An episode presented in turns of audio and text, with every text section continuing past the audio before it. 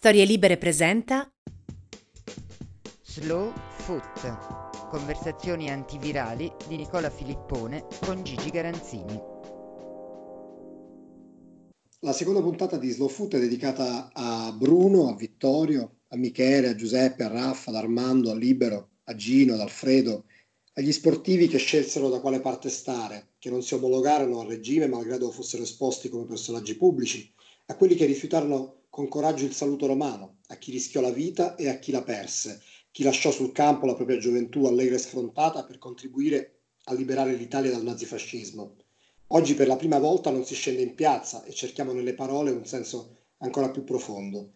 Buon 25 aprile Gigi. A te e a tutti, a tutti quelli che ci stanno ascoltando, ma anche a quelli che non ci stanno ascoltando. Come stai vivendo questa giornata di festa, diciamo, inedita nella sua stranezza? Eh, trovo che abbia un, un, grande fascino, fascino persino superiore. Io, per carità, non, non, vorrei dire una cosa impopolare, ma non ho mai avuto eh, un... Eh, ho, ho, sempre avuto dei problemi con la folla, ma le folle in, in generale, ma anche negli stadi. Non, mi, mi hanno sempre dato, le masse mi hanno sempre dato un, un minimo di, di, senso di claustrofobia, credo che sia un, quindi eh, è, è, è, ovvio che sarebbe molto meglio stare tutti insieme e, e vivere un, un 75 anniversario eh, insieme, però secondo me ha un grande fascino anche e forse soprattutto vissuto così, mm, anche per le ragioni per cui siamo costretti a farlo. E tu nello specifico oggi invece mm, come, come ricorderai questa giornata? Cosa, cosa farai virtualmente per, per dare un senso al 25 aprile? E, mh, costruirò la, la, la, la, giornata tutta intorno al, alla mezz'ora che va dalle 14.30 alle 15, quando, quando ci sarà questo, questo, grande appuntamento pensato dal, da un visionario di cui mi onoro di essere amico a nome Carlin Petrini, che ha messo in piedi eh, una cosa assolutamente straordinaria da, da, per, per condividerla con tutti, con tutti gli uomini di buona volontà e quindi non proprio con tutti. E che è un'iniziativa tra l'altro che ha anche una, una dimensione benefica molto importante, che ha visto molte adesioni, eh, è la, l'iniziativa a traino di questo 25 aprile eh, surreale, distopico, molti l'hanno definito in vari modi, ma insomma è la prima volta che, che, il popolo del 25 aprile resta a casa e cercherà dai balconi, dalle, dai, dalle proprie case di di ricordare questa festa senza, senza riempire le strade certo. e le piazze. Non sarà facile, ma come, come dici tu, invece potrebbe essere ancora più affascinante. Ancora più affascinante e, e comunque le, le, le, iniziative sono tante e, e riempiranno la giornata intera. Io in particolare mi dedico, ma mi sono già dedicato fin dall'inizio perché, perché, Carlo Pedrini mi ha coinvolto fin dall'inizio, me e tante altre persone, ci ha nominati capitani, lui è il comandante, ci hanno mandato i capitani e, e ciascuno di noi eh, ha, ha, raccolto, si è, si, è, si è, attivato per raccogliere firme in, in un primo tempo e poi, e poi, contributi. E questi contributi a tutto ieri sera avevano superato i 300.000 euro, che comunque non è una cifra indifferente, eh, verranno, de- verranno, destinati alla Croce Rossa e alla Caritas a, a, a favore degli ultimi. Eh, e questi, questi, soldi saranno gestiti niente meno che da Tito Boeri, quindi credo che possiamo, possiamo stare tranquilli. Eh, quella mezz'ora sarà trasmessa sulle piattaforme di Repubblica, della Stampa, del Manifesto, di Radio Popolare, del Comune di Torino, di Storie Libere, eh, eventualmente anche sulla, sulla, sulla, pagina Facebook di Io Resto Libero, che è lo slogan, o sul sito www.25aprile2020.it. Perfetto, direi che abbiamo dato tutte le coordinate che ci servivano per uh, ricordare questo, questo, questo, appuntamento e quindi ti, ti invito a, ad andare a ritroso e a tornare ai nostri, ai nostri eroi diciamo, del, del, dello sport che, che hanno contribuito ecco, alla, alla, alla, resistenza. Eh, infatti, scusami se ti, ho, se ho interrotto, che è una cosa da non fare, tantomeno quando si è a distanza. No, ma volevo sottolineare proprio che hai usato, finalmente hai usato in maniera pertinente la parola eroi, perché io quando, quando sento la parola eroi per, per, un gol di Ronaldo piuttosto che per una prodezza di, di, di, di Djokovic ho eh, attacchi di orticaria istantanei. Qui stiamo parlando di gente che ha dato la sua vita, che, che, che veniva dal mondo dello sport e che, e, e che quel, quel, mondo invece se lo è cambiato quando ha capito uh, durante la guerra che era il caso di scendere in, in un altro campo eh, ed è arrivata fino in fondo e allora questi sì, sono stati gli eroi davvero del, dello sport di, quel, di quegli anni e, e, per fortuna e per merito loro e per fortuna collettiva ce ne ricordiamo a distanza ormai di tanti decenni. Nel Minuto di Silenzio, il tuo libro del 2017, tu incroci in qualche modo spesso la, la storia della, della, resistenza, o meglio in, per esteso quegli anni, e restituisci dei ritratti eh, di, di, di, protagonisti di quel periodo. Poi arriveremo a Bruno Neri, ma ce n'è uno che è, cui, il cui legame con la resistenza non è molto noto ai più, ma perché ha, ha, fatto tante cose nella vita ed è Raff Vallone che, che invece fu, fu anch'egli protagonista. Come no? Fu, fu protagonista sì di un, di, di un, episodio rocambolesco, come rocambolesca fu la sua vita prima, di, prima che diventasse un grande attore di, spessore e di risonanza, di risonanza mondiale. Lui era eh, era un uomo che si era laureato in filosofia, in giurisprudenza, durante, durante, i suoi studi aveva giocato a calcio nel Torino, aveva esordito in Serie A a 18 anni, aveva vinto la Coppa Italia nel 36, poi, poi il, calcio, il, calcio, lo abbandonò, insomma, pur avendolo appunto giocato ad alto livello, cominciò a fare il giornalista, scriveva delle cronache teatrali su, sulle colonne della stampa, eh, si, si, si, iscrisse, che non so se è la, la, parola giusta, ma insomma comunque iniziò a partecipare alle avventure di giustizia e libertà, eh, a un certo punto eh, sfuggì a un agguato, a una cattura tuffandosi nel lago di Como in maniera, ti lascio immaginare quanto avventurosa, e poi dopo, dopo la liberazione divenne capocultura all'unità di, di Torino, diretta allora a Davide Laiolo e, e cominciò a scrivere, a scrivere tante, tante, cose belle e un suo soggetto, una sua inchiesta sulle mondine diede, eh, diede a De Santis, che, che, ne fu il regista, l'idea e, e, e, lo spunto e poi la sceneggiatura di Riso Amaro, cioè uno dei capolavori storici della storia del cinema italiano. Un personaggio sicuramente incredibile anche per, per, la sua storia, anche che ha seguito quella, quella esperienza. C'è, c'è, un libro che, che parla di, di, questi protagonisti, di questi eroi, appunto, che si chiama Cuori Partigiani, è di Edoardo Molinelli è, ed è una rassegna di personaggi dello sport che hanno, che hanno combattuto, che hanno fatto parte della, della resistenza. Ce ne sono, ce ne sono tantissimi. E, e sicuramente anche delle storie meno conosciute, ma ad esempio il, la storia di Libero Marchini che partecipò ai Giochi di Berlino del 36, veniva dalla Lucchese e fu uno dei giocatori che più si, si fece notare in quella nazionale di, di Pozzo e, e, fu protagonista della finale vinta con l'Austria al momento del saluto fascista finse un prurito alla coscia sinistra e, e non alzò il braccio. Questa è una delle, delle, tante storie che potete trovare in questo libro, o anche quella di Vittorio Staccione, ad esempio, che, che invece viene raccontata anche in altri testi, questo operaio della Fiat che, che, è stato deportato, che è morto a Mauthausen nel 1945, ma che prima era stato torinese, ma giocatore prima del Torino e poi della Fiorentina, fra le altre squadre. Un'altra storia incredibile di, diciamo, di resistenza, non solo negli anni della, resistenza vera e propria, ma anche, ma anche prima. Insomma, sono piene, il, la storia è piena di, di casi del genere. Il, lo, lo, sport eh, in quel periodo a un certo punto decise che doveva fermarsi e, e che c'erano, c'erano, cose più importanti, ma, ma, anche il ciclismo, ad esempio, ha, ha, ha dei casi eh, famosi di, perso- di, personalità che contribuirono alla resistenza, no? come, come, come Gino Bartali. Eh, eh quello, quello, di Gino Bartali è, insomma, se, se, se, Bartali ha ricevuto post mortem, ma parecchi altri post mortem, la, la, la, i riconoscimenti che, che, appunto, che gli sono giustamente toccati per una vicenda che lui mai aveva raccontato in vita, qualcosa vorrà pur dire quando, quando girava in, in bicicletta per, per, la Toscana occupandosi di, e non solo per la Toscana, occupandosi di, di trasmettere documenti che nascondeva dalla canna della bici, eh, salvando ebrei a ripetizione.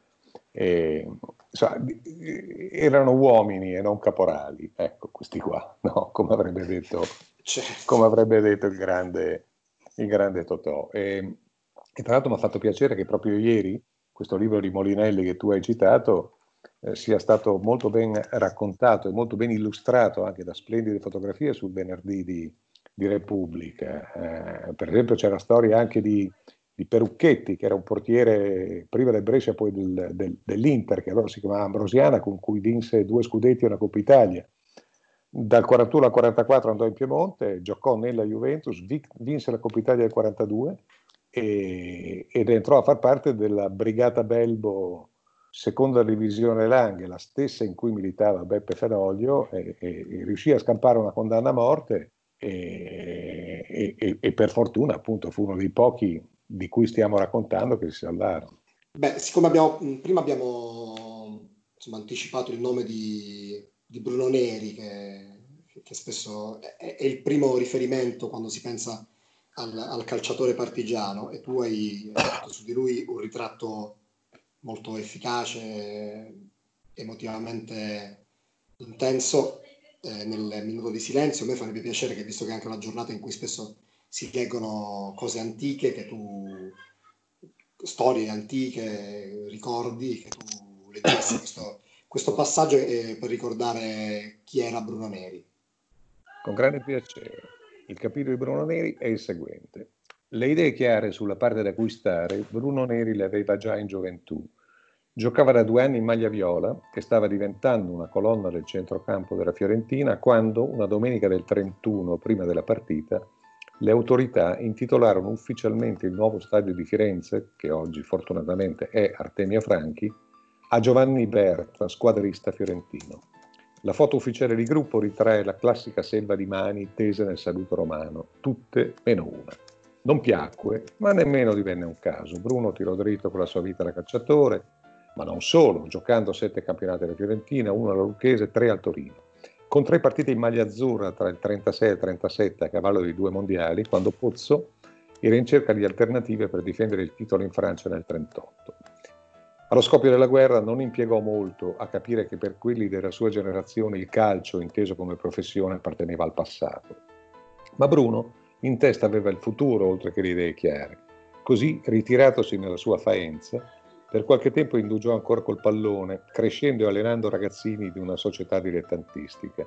Sicché un po' alla volta sentì crescere prima la sensazione e poi la certezza che la partita ormai si era spostata altrove ed era tempo di raggiungere i ragazzi più cresciuti della brigata Ravenna, lassù sull'Appennino divenne il comandante Berni, responsabile in particolare del recupero dei lanci aerei degli alleati, viveri, armi e munizioni.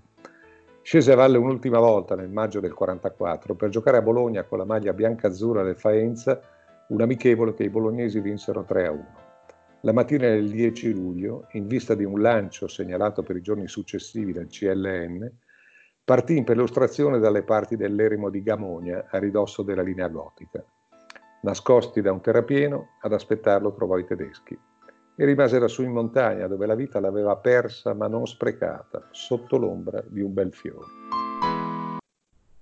Grazie Gigi, questo è, è, fa sempre un effetto particolare sentire l'autore di, di un libro che, che, lo legge, no? perché eh, io sono stato mh, testimone di, anche di, di, quanto sia stato importante per te scrivere il minuto di silenzio, so quanto ogni singolo capitolo, ogni singolo ritratto per te sia stato una, um, un momento che ricordi, una, insomma, un, un, lavoro importante anche emotivamente e, e, e questo è, è, difficile dire uno dei più riusciti per, perché sono anche un po' di parte, avendo, diciamo, essendo stato uno dei sostenitori principali di questo libro prima di che, che esistesse. Per cui, ah, so bene però, però a me ha molto emozionato, l'anno scorso già l'avevi letto e era stato, eh, eh, i, i, tuoi diciamo, seguaci lo avevano ascoltato.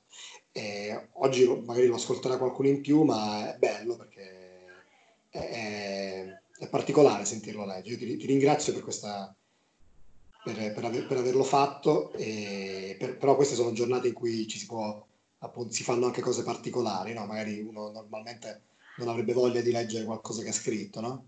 Sì, normalmente no, normalmente no, difatti, però appunto A, questa è una giornata particolare, B, la storia di, di Bruno Neri è una di quelle che più mi hanno affascinato ed è una di quelle che mi sono riuscite meglio, perché questi ritratti sono tutti abbastanza brevi, abbastanza sintetici, perché puntano su, su una, no, non certamente sulla biografia o sulla storia di, di un personaggio, perché e, comunque tra, tra, tanti campioni che ci, sono, che ci sono in quel libro, a cominciare da Cruz, da Di Stefano, da, da, da, da Sivori, da Renato Cesarini e da quanti, eh, insomma, questa, questa, è una di quelle che ho, ho davvero nel cuore. Io per proseguire diciamo, su, questa, su, questo filone delle letture avrei piacere a, a leggere, a far leggere una poesia che più di tutte insomma, racchiude l'essenza già dal titolo di questa giornata, che è stata scritta da Alfonso Gatto, un poeta che non ha bisogni, un gran bisogno di presentazioni. Eh, me farebbe piacere che, che, a leggere 25 aprile di Alfonso Gatto fosse Maria Bianucci che ci, soppo- ci sopporta e ci supporta in questo eh, progetto di podcast, diciamo la nostra produttrice esu- esecutiva, no Gigi? Sì, sì, produttrice esecutiva sicuro, sopporta e supporta sono due mh, verbi perfetti nella fattispecie. Maria tra... ha un eh, sì, no, Maria, volevo, volevo dire, ti dico la verità, è stato un lapsus perché avrei voluto dire solo supporta. Mi è venuto sopporta, ma ho pensato no, che funzionasse. Invece è perfetto, sopporta più supporta, eh, l'ordine lo scegli tu e, e oltretutto Maria ha un lungo passato radiofonico prima e televisivo poi, e sacrificato poi sull'altare di, del, del matrimonio questo con questo signore che state ascoltando e, e, e, quindi se ogni tanto c'è la possibilità di eh, far riascoltare la sua voce e oltretutto impegnata nella lettura di un capolavoro, noi non ci tiriamo indietro. Per cui io le cederei momentaneamente la postazione. Eh? Perfetto, però rimani in zona perché poi ti richiamo in causa subito. Certo che rimango in zona, certo. Ciao Maria, buon 25 aprile. Buon 25 aprile a te. Io ti, ti lascerei leggere Alfonso Gatto e poi ti saluto. 25 aprile. La chiusa angoscia delle notti, il pianto delle mamme annerite sulla neve, accanto ai figli uccisi, l'ululato nel vento, nelle tenebre, dei lupi assediati con la propria strage, la speranza che dentro ci svegliava oltre l'orrore le parole udite dalla bocca fermissima dei morti. Liberate l'Italia, Curiel vuole essere avvolto nella sua bandiera. Tutto quel giorno ruppe nella vita, con la piena del sangue, nell'azzurro il rosso palpitò come una gola e fummo vivi, insorti con il taglio ridente della bocca, pieni gli occhi, piena la mano nel suo pugno. Il cuore d'improvviso ci apparve in mezzo al petto. Grazie mille Maria, davvero. Gigi, non so se sei ancora in zona. Siccome la, la, la poesia eh, di Maria era, è stata scritta da un, da un uh, poeta che era molto molto amato da, da Gianni Mura. Certo. A me faceva piacere, per leggere qualcosa anch'io, leggerti un editoriale che Gianni scrisse nel 2012, 25 aprile 2012, per E, il mensile di Emergency che, che dirigeva. Eugenio Curiel, nato a Trieste nel 1912, laureato in fisica a Padova con una tesi sulle disintegrazioni nucleari, fu arrestato, torturato, confinato a Ventotene Col nome di Giorgio partecipò alla Resistenza. Fu ucciso a Milano da un gruppo di brigate nere il 24 febbraio 1945, di primo pomeriggio, tra Piazzale Baracca e Piazza Conciliazione. Gli è stata conferita la medaglia d'oro al valor militare. Solo questo andava precisato in coda alla poesia di Gatto, perché le parole, per chi ci crede, non hanno bisogno di spiegazioni. Camminano e arrivano a destinazione o inciampano e cadono da sole. Quanto alla necessità di ricordare, ecco altre parole di Giulio Sfucic, giornalista e scrittore ceco, arrestato il 24 aprile 1942, torturato nel carcere praghese di Pankráč, impiccato in quello berlinese di Plozensee l'8 settembre 1943. Vi chiedo solo una cosa, se sopravvivete a quest'epoca non dimenticate, non dimenticate né i buoni né i cattivi, raccogliete con pazienza le testimonianze di quanti sono caduti per loro e per voi. Un bel giorno oggi sarà il passato e si parlerà di una grande epoca e degli eroi anonimi che hanno creato la storia. Vorrei che tutti sapessero che non esistono eroi anonimi, erano persone con nome, volto, desideri e speranze. E il dolore dell'ultimo fra gli ultimi non era meno grande di quello del primo, il cui nome resterà. Vorrei che tutti costoro vi fossero sempre vicini come persone che avete conosciuto, come membri della vostra famiglia, come voi stessi. Lo vorrei anch'io, dice poi Gianni, che sono nato a guerra finita da poco e della resistenza ho sentito raccontare mio padre, poco e senza enfasi. Chi l'ha fatta oggi potrebbe dire a pieno diritto che il vento fischia ancora. Chi non l'ha fatta come me si limita a dire che da anni tira una brutta aria. Bene, Gigi, siamo, siamo arrivati a, a, Gianni Mura perché noi siamo una uh, trasmissione per vocazione senza muriana, quindi non potevamo non arrivarci anche stavolta in qualche modo.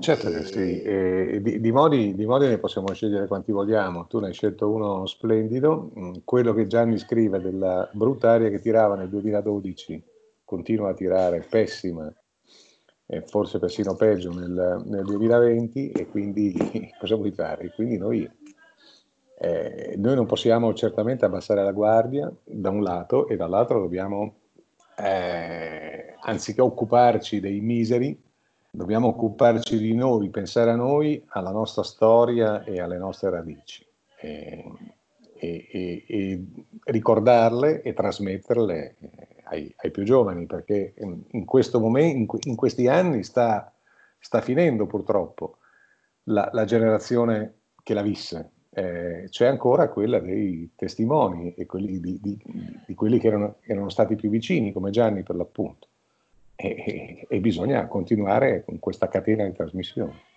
Assolutamente sì. E rimanendo invece su, su Gianni Mura, eh, io ti chiedo se, se hai avuto, fra i, fra i, vari riscontri che hai ricevuto dopo la prima eh, puntata del podcast, quali eh, ti hanno colpito di più, perché io ho avuto diciamo, la conferma che, che Gianni Mura era veramente un personaggio sinceramente amato. Non, ho, ho, avuto tutte, tutti i commenti privi di luoghi comuni mi è sembrato una cosa notevole. Ecco, privo di luoghi comuni è una cosa bellissima. Io ti leggo adesso, visto che è la sera delle letture, ti leggo un messaggio e spero di non violare nessuna privacy. Il messaggio, poi ti dico di chi è.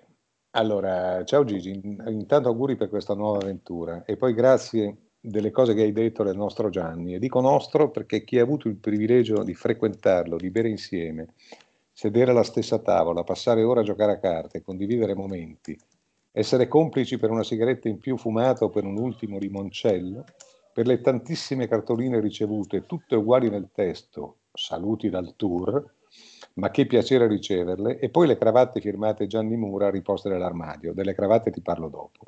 Per tutto questo dico che Gianni è stato anche un po' nostro, ci spetta, e quel po' ci riempie il cuore di dolore. Per questo dico che noi che lo abbiamo vissuto non siamo i senza mura, perché abbiamo l'obbligo di custodire vivo il suo ricordo. In questo trigesimo ti abbraccio Giovanni. Giovanni si chiama all'anagrafe Giovanni Pesce, vive sull'isola di Ischia, ha un delizioso ristorantino sulla spiaggia del, dei Maronti ed era il buon ritiro estivo di, di Gianni, delle, delle, sue vacanze di Gianni con Paola, di Gianni con Paola e ogni tanto anche con me e, e Maria. E, e niente, e, e, ha sentito questa cosa evidentemente per caso, avventurosamente, la, ha mandato questo messaggio e, e tra tutti che, che ho ricevuto ho scelto il suo perché, perché c'è dentro l'affetto e, e la consapevolezza del privilegio che ha avuto di poter conoscere e frequentare una,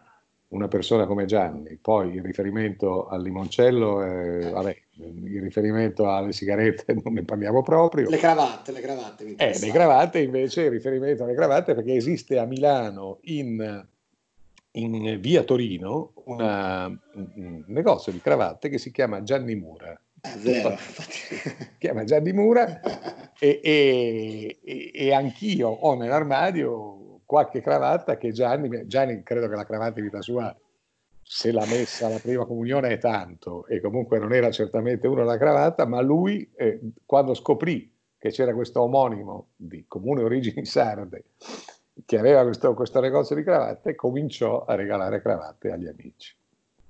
Beh, comunque avremo modo nelle prossime puntate di continuare a parlare di, di Gianni, perché essendo noi senza mura, eh, la, sua, la sua presenza nostre, in questo podcast ci sarà, ci sarà sempre. Quindi eh, ci saranno molteplici pretesti, tante occasioni per, dire, per pensare anche a che cosa avrebbe potuto dire lui o che cosa ha detto lui in uh, circostanze magari simili a quelle di cui, di cui, stiamo parlando. Io vorrei rimanere sul 25 aprile, ma parlare di un altro 25 aprile che fu quello del 1956, quando eh, a San Siro si giocò un amichevole, nel luogo comune del calcio si direbbe un amichevole di lusso, no? fra, fra un'Italia che non era mh, fosse un'Italia particolarmente forte o comunque di prestigio e un Brasile che non era ancora quello di Pelé, però aveva già delle individualità di un certo spessore. E l'Italia fece una um, discreta figura, direi, no Gigi? Beato che discreta figura, gli dette tre gol a zero e quello era, sì, poi, poi, quando ci pensi le suggestioni sono incredibili perché io avevo otto anni e, e ricordo, quella, ricordo, ricordo per quel che vidi, per, eh, certamente non allo stadio, ma, ma, insomma ricordo che quel, quel, pomeriggio comunque, perlomeno per noi ragazzini, fece, fece, epoca, perché il Brasile era comunque già il Brasile, anche se non era mai diventato campione del mondo. E, e poi, vista comunque la formazione, non era certamente quello che avrebbe poi da lì a due anni stupito il mondo in, in Svezia, ma eh, aveva già i due terzini svedesi, e cioè di Alma, di Alma Santos e Nilton Santos, e aveva in mezzo al campo Didi, che era comunque stato uno dei più grandi fuori classe del centrocampo di, di tutti i tempi. Eh, L'Italia vinse 3-0 eh, con sette giocatori della Fiorentina, che in quell'anno, in quella primavera per l'appunto, visse, eh, vinse il suo primo scudetto della storia nel 50, 56 e mh, sette giocatori che se non ricordo male erano i due, quelli che allora si chiamavano terzini, Magnini e Cervato, e poi aveva i due laterali, uno faceva lo stopper che era Chiappella e il laterale di gioco era Segato, e poi il trio centrale d'attacco che era Gratton, Virgili Montuori. Sì. E quindi 7 su 11, insomma, era una, era una nazionale, il DT era eh, Alfredo Foni, era una nazionale quasi monocolore, se vogliamo, no? Perché sorprendentemente mon- monocolore della Fiorentina, no? Eh certo, c'erano... C'erano esattamente, c'erano due, due della Juve, c'erano Viola, il portiere, e Boniperti, che era il capitano, poi c'era, eh, direi, Bernasconi, se non sbaglio, che era il, il, il centro mediano, che secondo me giocava da libero, anche se non ci scommetterei, e poi c'era Carapellese. E, Guarda, e siccome io volevo fare il fenomeno, ma mi sono fermato perché eh, ho, ho, il tabellino davanti, ma sì. hai, hai, azzeccato tutti, quindi non, non ho niente so da dirti. Sono so contento, e, eh sì, perché i ricordi antichi sono quelli più vivi, almeno per, per me, e soprattutto quando si va verso una certa età e si è entrati nella terza, i ricordi antichi sono quelli che non perdi, sono quelli recenti, invece che si confondono l'uno, l'uno con l'altro. Eh, fu la grande giornata di Virgili detto Pecos Bill, eh, che quell'anno fu capocannoniere del campionato, vinto, ripeto, dalla Fiorentina. Eh, è stato un giocatore non meteora, perché comunque la sua bella gran carriera l'ha fatta, però non è durato tantissimo. Lui, io lo ricordo, lo ricordo poi nel Torino, eh, però in Serie B, la prima retrocessione del Torino, il Torino prese Virgili proprio quando andò in B, che evidentemente era già in, in fase discendente, fu il capocannoniere della Serie B, e, e, comunque la sua carriera poi non, non, durò tantissimo, ma quello fu il suo giorno d'oro perché non solo segnò i primi due gol al Brasile, ma eh, il terzo, che eh, è, è, rubricato come autorete di des, tale Desordi, di origini italiane, comunque il, il centrale difensivo brasiliano, eh, nacque secondo un filmato che ho visto oggi, fu originato da, da un tiro di Gratton deviato da, da De Sordi. Io lo ricordavo invece, e l'ho letto da tante parti, che fu un tiro di Virgili deviato da lui, ma poiché la deviazione era casuale, mm. eh, oggi, oggi, se è stato davvero Virgili a, a, a tirare, a, a, cacciare quel pallone dalla destra dell'area, oggi sarebbe stata una, una tripletta, perché oggi, come tu sai, per ragioni di marketing, innanzitutto non è l'attaccante, non è il difensore che fa autorete, ma è l'attaccante che fa gol, a prescindere. Spesso anche in circostanze improbabili. In no? circostanze abbastanza grottesche, per non dire ridicole, e, e quindi mh, con quei tre gol Virgili sarebbe stato il primo centravanti italiano a segnare tre gol al Brasile, lui e non Paolo Rossi il quale Paolo Rossi sarebbe nato sempre nel 56 da lì a pochi mesi, se vogliamo completare con le suggestioni di un 25 aprile che non c'entra assolutamente niente con quello di cui abbiamo parlato fino adesso, ma che comunque un, un suo diritto di, di, di, ricordo e di citazione in un programma che si chiama Slow Foot, foot eh, mi pare che ce l'abbia. E visto che parliamo di suggestioni di quel giorno, io oggi ne ho trovato un'altra che sicuramente... Non, non, immaginavo, ma che aggiunge ulteriore no, curiosità a questa data, è che quella partita segna il debutto calcistico di Brera sul giorno. Cioè, Brera comincia a scrivere sul giorno il 23 aprile del 56 sull'edizione del lunedì e eh, scrive un articolo di presentazione di quella partita che si intitola Didi scruta gli azzurri.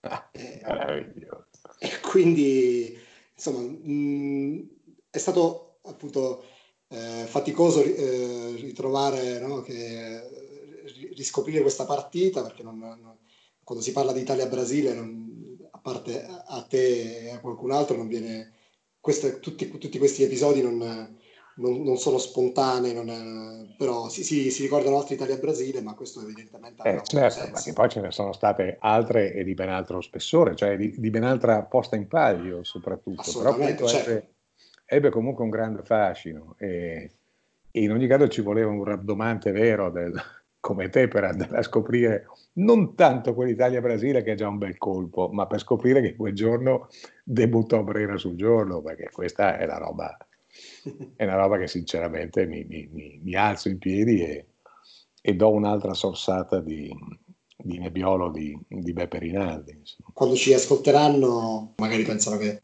siamo alcolisti anonimi, no? Se... No, no, alcolisti sicuro, non anonimi, anzi di, dichiarati perlomeno per quello che riguarda e ci mancherebbe altro. No, è stata tra l'altro una scelta, una scelta ponderata che ha compensato un po' quella de, della poesia di Alfonso Gatto, perché vivendo, vivendo Maria, eh, di cui avete sentito prima la voce, e, e, la splendida, secondo me, lettura di quella poesia di Alfonso Gatto, è, noi viviamo nelle Langhe e quindi parlando di 25 aprile per noi era automatico che la lettura sarebbe stata dedicata a un brano di, di Beppe Fenoglio. E, e invece quando, quando, è arrivata la tua idea di, della poesia di Gatto, che era un idolo di Gianni Mura, allora vada per la poesia di Gatto, ma il vino no però, il vino deve essere di queste parti.